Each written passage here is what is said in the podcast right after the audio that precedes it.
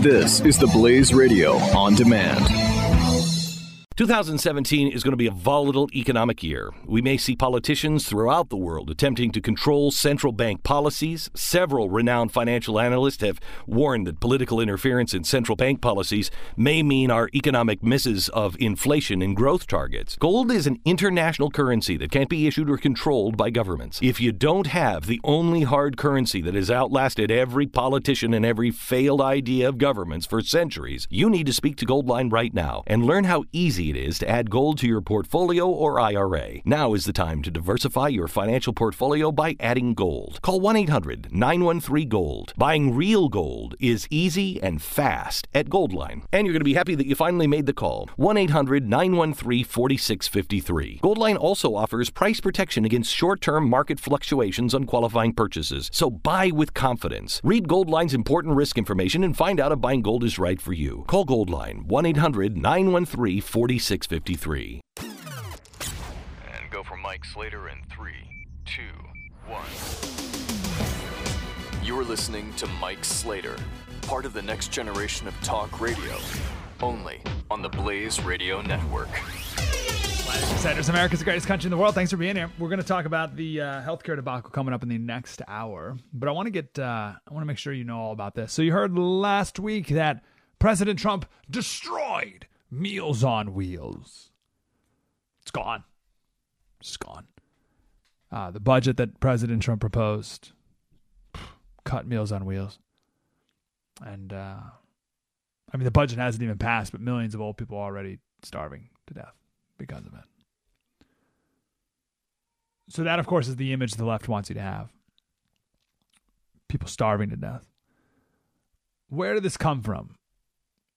It's not true, by the way. So, where did it come from? Now, I'm going to be f- fair here for people on the left. This all was too good to pass up. Right? It's got everything. You got evil Republican Donald Trump. You got budget cuts that will push grandma off a cliff. I mean, it's all it's all right there. And that's why you get Time magazine Trump's budget would kill a program that feeds 2.4 million senior citizens. Like that is so that's so wrong. That's morally wrong to write a headline like that. That is so not true. Notice they use the word kill, right? It's not going to end the program. It's going to kill the program that feeds 2.4 million senior citizens. Like that is so not true. Now, anyway, they, but they put the word kill there. You know, they kill the program. What they really want you to think is that Trump is killing grandma. So again, total lie. Here's how it works. The federal government has a program called the CDBG, the Community Development Block Grant Program. Now, you get a tweet like this one from Jake Tapper. He said, on the chopping block, $3 billion community development block grant program, which funds programs like Meals on Wheels. Okay. Now, I'm reading, I'm just going to read the first few responses to Jake Tapper's tweet. Wow, I volunteer for them. Great program, very sad and unchristian. Next comment Whoever said Republicans were the Christian party? Oh, wait, they did, constantly. I truly want to know how they can claim to be Christian. Jesus loved the poor first. Mm, let me scroll down a little bit here. Mm-hmm. Now you get the idea. Uh, my, my World War II vet father has helped remain independent by Meals on Wheels. I'm ashamed that Trump feels the need to cut this service. And it goes on and on and on. Now, let me read this tweet again. On the chopping block, $3 billion community development block grant program, which funds programs like Meals on Wheels. Now, that gives the assumption that Meals on Wheels is entirely funded by this community development block program. That is entirely not true. A couple things. First, what does this program really go to? Where's this money go to? I'll give you some examples. $588,000 went to pay for a marina in Alexandria, Louisiana. $245,000 went for the expansion of an art museum in Allentown, Pennsylvania. $147,000 went for a canopy walk at the Atlanta Botanical Gardens in Georgia. Any anyone uh, anything here for the poor yet? Are we helping out the poor? Are we helping out grandma? Are we helping the children yet with the uh, hundred a thousand dollar canopy walk at the botanical gardens? Ninety-eight thousand dollars for the Pearl Fincher Museum of Fine Arts in Spring, Texas. Two hundred forty-five thousand dollars for renovations to an awning at a historical market in Roanoke, Virginia. You get the idea. That's where this community development block grant program money goes. Not Meals on Wheels. It goes to fund stupid little pork projects that the federal government have no business funding. So where's most of the money go? It actually goes to the people who operate the grant program itself. Most of the money goes to the people running the program.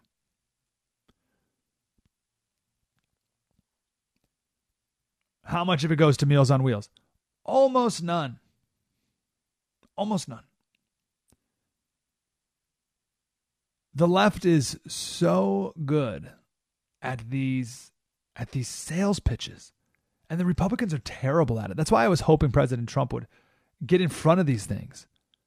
Right? Same thing with the health care bill, which so we'll, we'll, we'll save that for for the next hour, but keep this analysis in mind because it's the exact same. I wish Trump would get in front of these things. I thought he would, right? I thought he would come out and say, "Hey, American people, here's my budget in this budget, I am cutting the community de- community development uh, block grant program.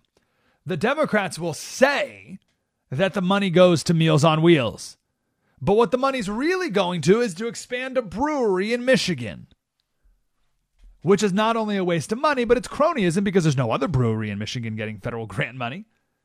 Where the money's really going is a million dollars to improve a, improve a playground and a sidewalk outside of an elementary school in Riverside, California. It's not going to grandma. It's not going to Meals on Wheels. Get in front of it. Like, kill the narrative before it can even start. Why don't they do that?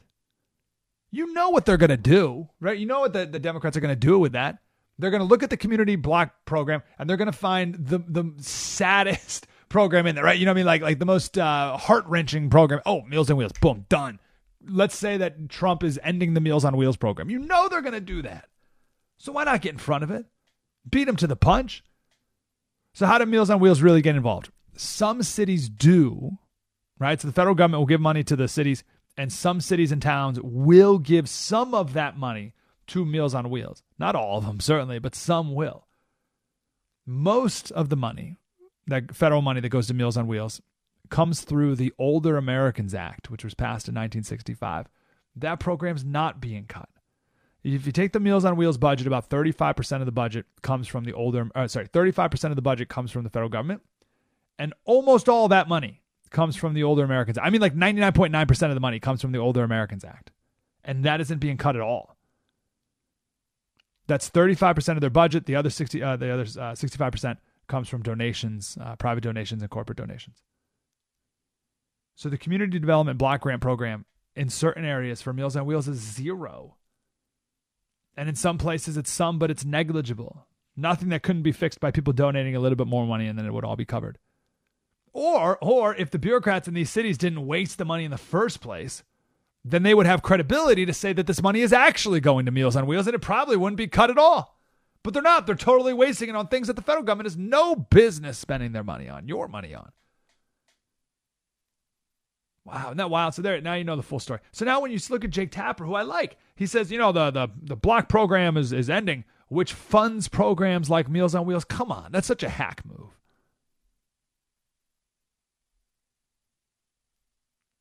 Let me back it up here. There's two really smart guys who I value: uh, Greg Lukianoff and uh, Jonathan Haidt. They wrote an article about a year and a half ago called "The Coddling of the American Mind." It's a long article. I think it's in the Atlantic. It's uh, it's really really good. The coddling of the American mind. It's mostly about college kids, but not just college kids. And they write this. They say the goal, like just our goal as humans, should be to minimize distorted thinking and see the world more accurately. You start by learning the names of a dozen or so of the most common cognitive distortions, which we're going to talk about in a little bit here. Each time you notice yourself falling prey to one of them, name it, describe the facts of the situation, consider alternative interpretations, and then choose an interpretation of events more in line with those facts. Your emotions follow your new interpretation, and in time, this process becomes automatic. And when people improve their mental hygiene in this way, when they free themselves from the repetitive, irrational thoughts that had previously filled so much of their consciousness, you will become less depressed, anxious, and angry. I want to go over the process next. I love it. They called it mental hygiene. I think that's right. I want to go over it next, but to apply it to the Meals on Wheels program, people who are inclined to hate Trump, they'll come across a headline like Jake Tapper's or any of the other ones in all these other newspapers and magazines about Trump, you know, getting rid of the Meals on Wheels program. If they're inclined to hate Trump, they will read that headline and they'll only ask themselves one question Can I believe this? Can I believe what Jake Tapper just told me? Yes, I can. Because I want it to be true. So I'm going to hand over all of my critical thinking ability to Jake Tapper because what he said I I agree with. And and he agrees with me, I agree with him, that makes me feel good. And that's it. That's the end of it. That's the end of people's thought process. They run with it. And then they make up these images in their head of poor sick grandma going without food because of Hitler Trump. And we do this to ourselves all the time, as opposed to looking at this and, and getting emotional, right? Looking at Jake Tapper's Twitter, uh, you know, we're ending, Trump is ending the Meals on Wheels program. And instead of getting emotional, which we'll talk about in a second, being like, oh, whoa, okay, what, well, did he really? What is the community development block program? How much of that money goes to Meals on Wheels? How much money from Meals on Wheels comes from the program? Could it be funded any other way? Is it appropriate for the like instead of asking these questions, people are just like, "Oh, how unchristian." Like, "What are you talking about? It's not even true." Gosh, we do this all the time. And and I really think it's the it should be the job of the Republicans to preempt this. To preempt this thinking because people do it all the time and Democrats use it uh, to manipulate people all the time too. The Democrat leadership, they're good at it. They know it. Republicans are terrible. All right, I want to take a break. I want to come back. We'll go over a couple of these uh, cognitive distortions. I hate the word cognitive. It's not. It's way too like dramatic of a word. I don't. I don't like that word. So we'll explain all that coming up next. And then if we can do this, if we can grasp these and and make this process that I'll describe automatic, oh my god, like the world will be yours. I'm not even kidding. You can see things so clearly, and if you can do that, it's just game on for you. All right, we'll explain it next. Mike Slater Show, the Blaze Radio Network. Spread the word. You're listening to Mike Slater on the Blaze Radio Network.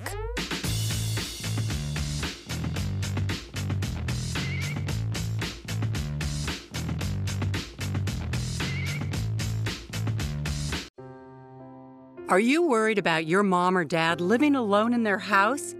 Hi, I'm Joan Lunden. Listen, I know how difficult it is to find senior care for someone you love. That's why I recommend a free service called A Place for Mom. They are the nation's largest senior living referral service. Call A Place for Mom today. To receive free information on senior living communities in your area, call A Place for Mom at 1 800 803 6951. Slater. So we got two books here. We got uh, Dr. David Burns. He has a book called Feeling Good, and then there's another book by three different authors called Treatment Plans and Interventions for Interventions for Depression and Anxiety Disorder. Uh, so this is all from this article, "The Coddling of the American Mind," which I highly recommend. Uh, so this is what these guys say. They say Burns, Dr. Burns, defines emotional reasoning as assuming that your negative emotions necessarily reflect the way things are. I feel, therefore it must be true. These other authors define it as letting your feelings guide your interpretation of reality. But of course, subjective feelings are not always trustworthy guides. Therapy often involves talking yourself down from the idea that each of your emotional responses represents something true or important.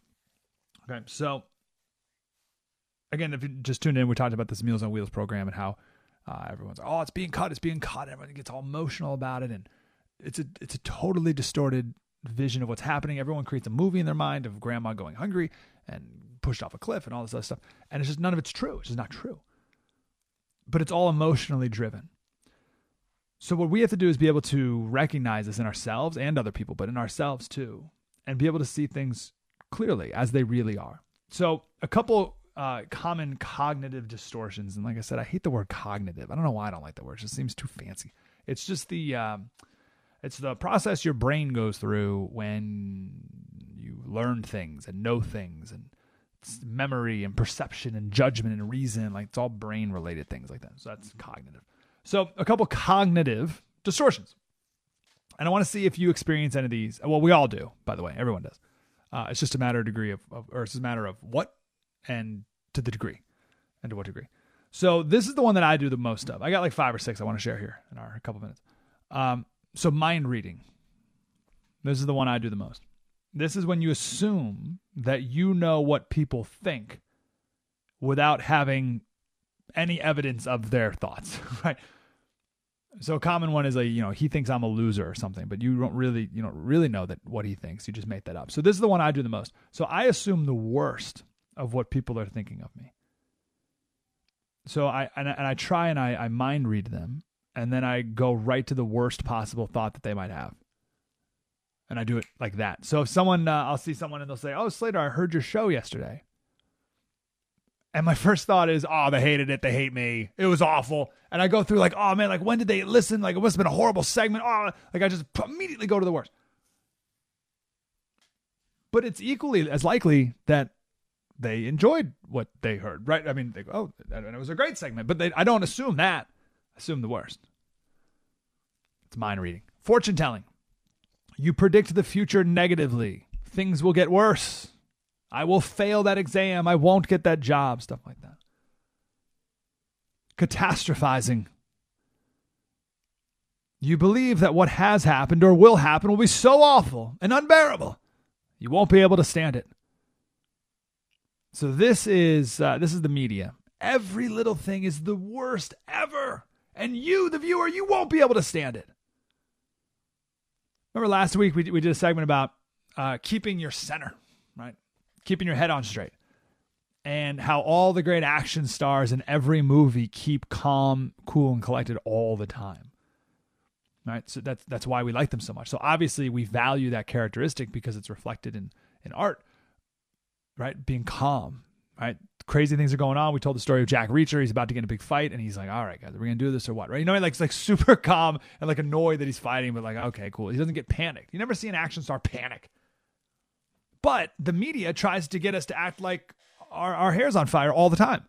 Right? They try to get us to act the opposite of James Bond or John Wayne. John Wayne would never panic like an idiot. But the media goads us into that multiple times a day. And that's the catastrophizing. Everything's a catastrophe. Uh, let's see what else. Labeling. You assign global negative traits to yourself and to others. I'm des- undesirable, or, or, he's a rotten person. We just label people with these broad, uh, general, or ourselves with these broad, general negative characteristics. Um, negative filtering. You focused almost exclusively on the negatives and seldom notice the positives. Right? I do this one too. I'll get uh, 10 emails on a show, right? I'll get 10. And, and nine of them are super positive and one is negative, And all I do is zero in on the negative one, right? Negative filtering. Overgeneralizing, you perceive a global pattern of negatives on the basis of a single incident. Right? This generally happens to me. I, I, I, I seem to fail at a lot of things, things like that, right?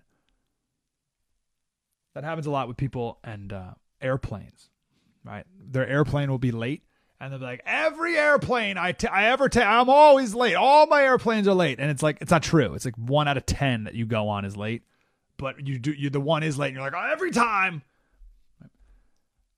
And then uh, blaming, of course, right? You focus on the other person as your source of negative feelings and refuse to take responsibility for changing yourself. She's to blame for the way I feel. My parents caused all my problems, etc., etc. And I'll stop here. One more. Uh, what if? Right. This is when you ask you keep asking a series of questions about what if something happens, and you're never satisfied with any of the answers, right? So you're like, well, I can't do this because what if I get anxious? And then someone says, well, then this will happen. You say, well, then then what if? Like, what if? What if? What if I can't catch my breath? What if this happens? What if that? What if? What if? What if? And you're never satisfied with any of the answers. You just keep what if? What if? What if? What if? And you keep spiraling down in this uh, in this dark place. So there's a bunch more. I'll stop here, but there's a bunch more on this article. The the coddling of the American mind. Um, and you can read them all, but just imagine how powerful you would be if you could know all of these distortions of how you think and how you interpret things. And if you could identify it in the moment and and wade yourself through the lies and see only the truth and reality and act accordingly and not based on emotion, you would be unstoppable. You'd be absolutely unstoppable.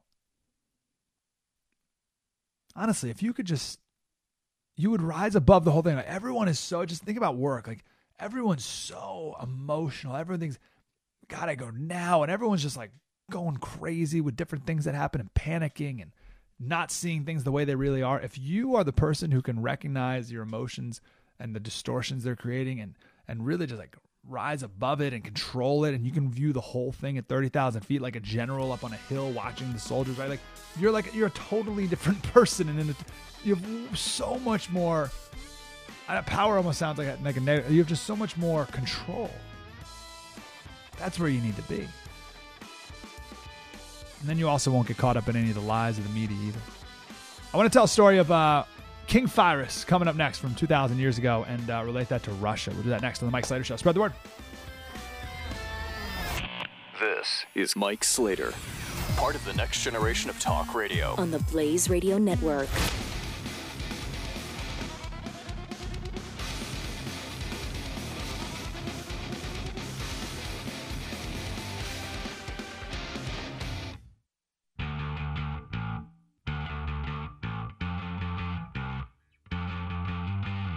Mike Slater on the Blaze Radio Network. I said, I want to talk about uh, the Democrats and their Russia obsession, which I now wonder if this will even continue. Because the, the only reason it's a thing is it's a it's a weapon to use against Trump.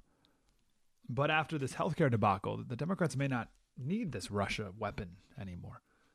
I don't know. We'll see. But either way, uh, I want to tell a story to, to lead up to it. So we'll go back to 281 BC. You got Rome, right in the middle of Italy, right?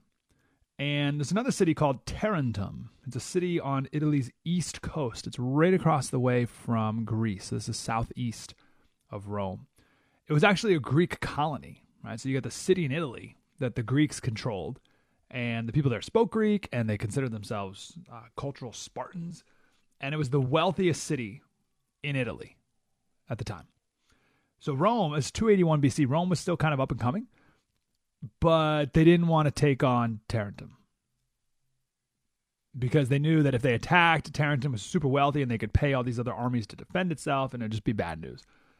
But Tarentum then sunk some sunk some Roman ships and killed the admiral, and it became this big thing, and now it's just game on. So Rome says, We're going to attack you.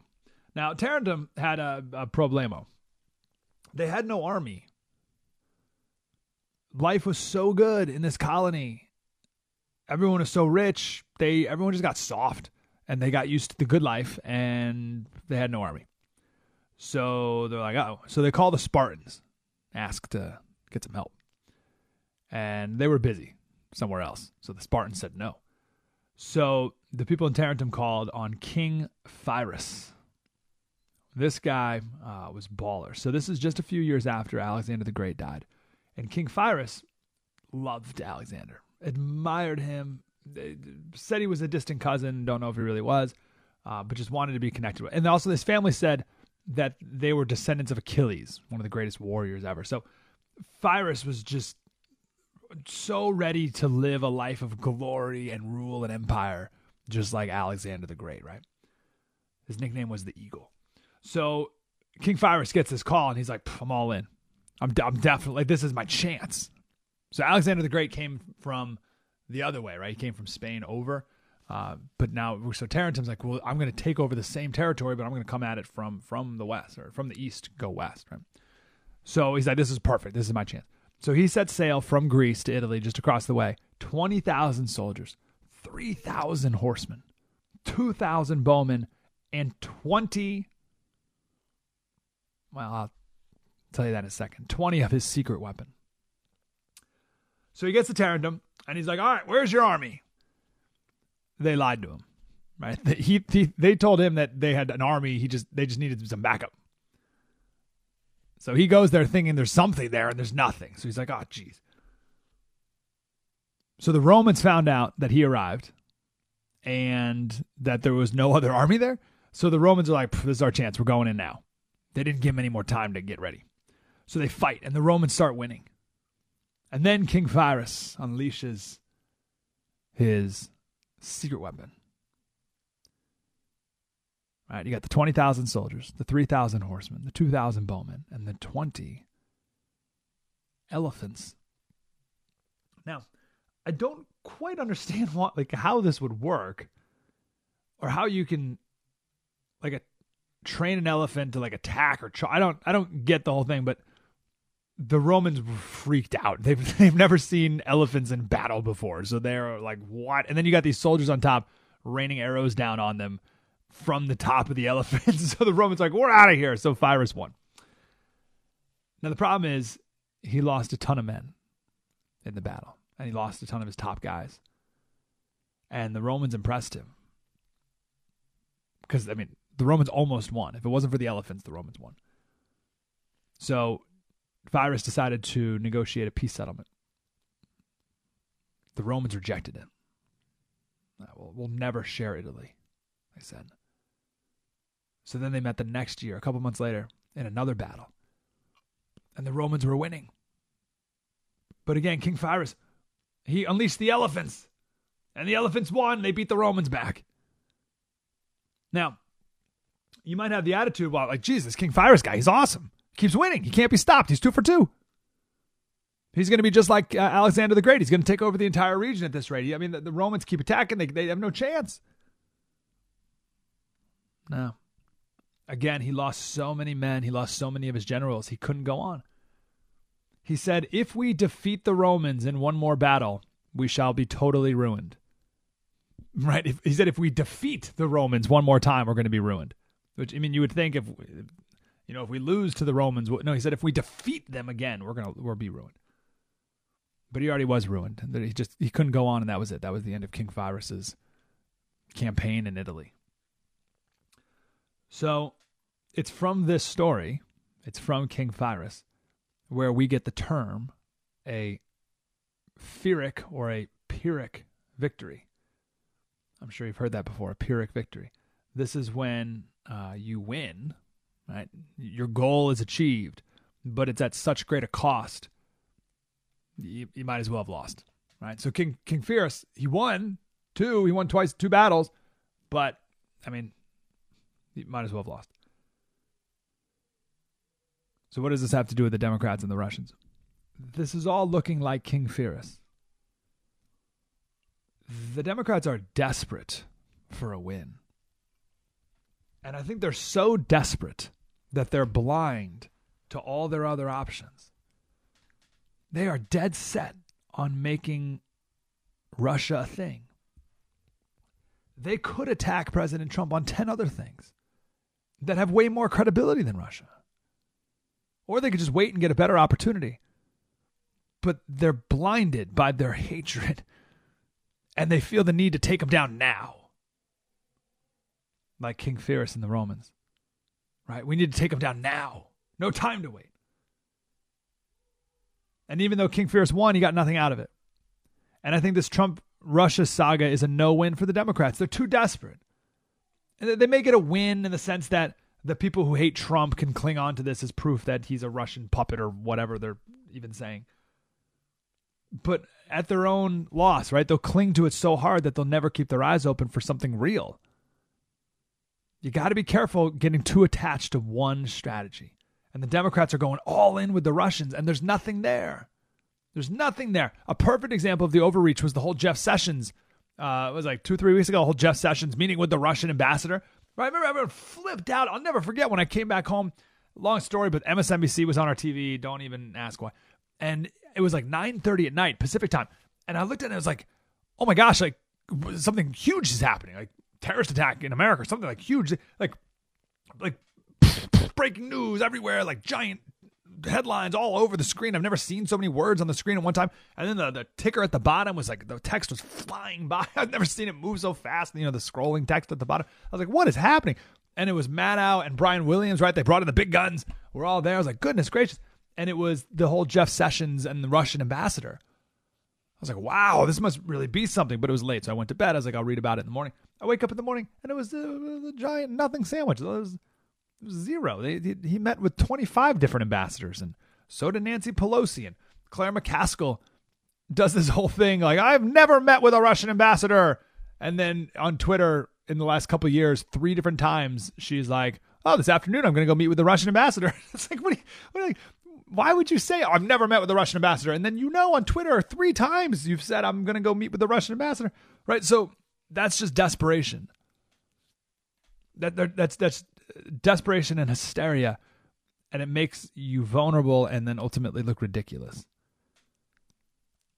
And I think that's this whole Russia thing. At best, at best, the Democrats are only going to get a Pyrrhic or a Pyrrhic victory out of this. Right? Maybe they'll win, but it'll be at their own loss. Right? They're never going to get they're never going to get any real win out of it. Right? You'll never find proof because it doesn't exist. What about that, what that Trump and Putin colluded or something? Come on. They'll never find proof that Russia changed the vote tally in Michigan to give Trump the win. I mean, that doesn't, that's not real. That's, that never happened. So they're going to have all these minor battle victories along the way, right? Like maybe they'll win a news cycle here or there, but they're never going to win the war this way. It's fine by me. I'm just saying for their own, uh, their own advice or just give them a little advice. But, um, like I said, when I started, I don't know if the, it's going to be interesting when the fact that the Republicans and Trump and Ryan so epically botched the whole healthcare thing. I think now the Democrats, as they were clinging to Russia to be the thing to take Trump down, I think they're like, like I just imagine them like desperately clinging to this. Like, I'll never let go of Russia. It's Russia, Russia, Russia, Russia. And then for like one split second, they open up their eyes and they're like, oh, oh, you guys totally blew it on the healthcare. And they can like let go of Russia and now just talk about this all the time because it's all just a way to attack Trump. And Trump and the Republicans left this this healthcare thing, I mean, made a huge space for the Democrats to come in and mock, and rightfully so in many ways. So it'd be interesting to see if Russia is still even a thing from this point forward. But um, if they keep clinging to it, I don't think any good for them will ever come from it. It's fine again, fine by me, but 1 800 1 900 33 93. 1 900 33 93. And Slater Radio on Twitter. All right, I want to come back. Um, we'll do this as an intro to our healthcare discussion, which we will have coming up in the uh, the top of the next hour. But have you ever heard? I'm sure you saw this on your Facebook feed. Americans spend more on healthcare than any other country, and have a we have a lower life expectancy. So we spend more and have a, a lower life expectancy. Have you heard that before? Sure you have. Um, that's not even close to the full story. We'll tell the, the, the full story behind all that coming up next. 1 933 93. Mike Slater, so the Blaze Radio Network. Spread the word. You're listening to Mike Slater on the Blaze Radio Network.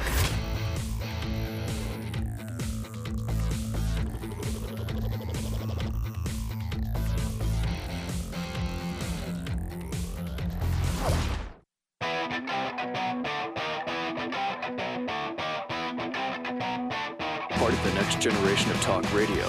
This is Mike Slater. Slater I was going to talk about the Obamacare replacement situation coming up next, but you may have seen this on your Facebook feed or somewhere. America spends more on healthcare and has a lower life expectancy.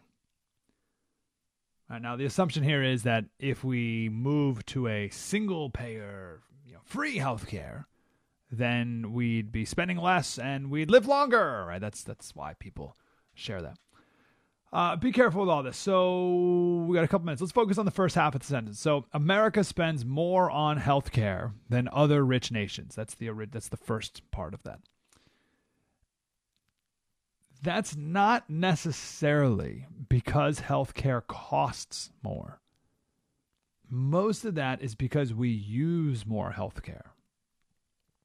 Now, healthcare is very expensive and too expensive for a lot of different reasons, and we could talk about that. But that's not the whole story.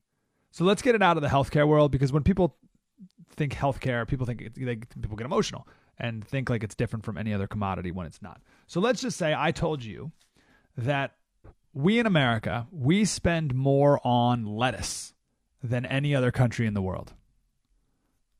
What do you think? All right, if I tell you we spend more on lettuce than anywhere else in the world, or we spend more on exercise equipment than anywhere else in the world, or we spend more on furniture than anywhere else in the world, what do you think?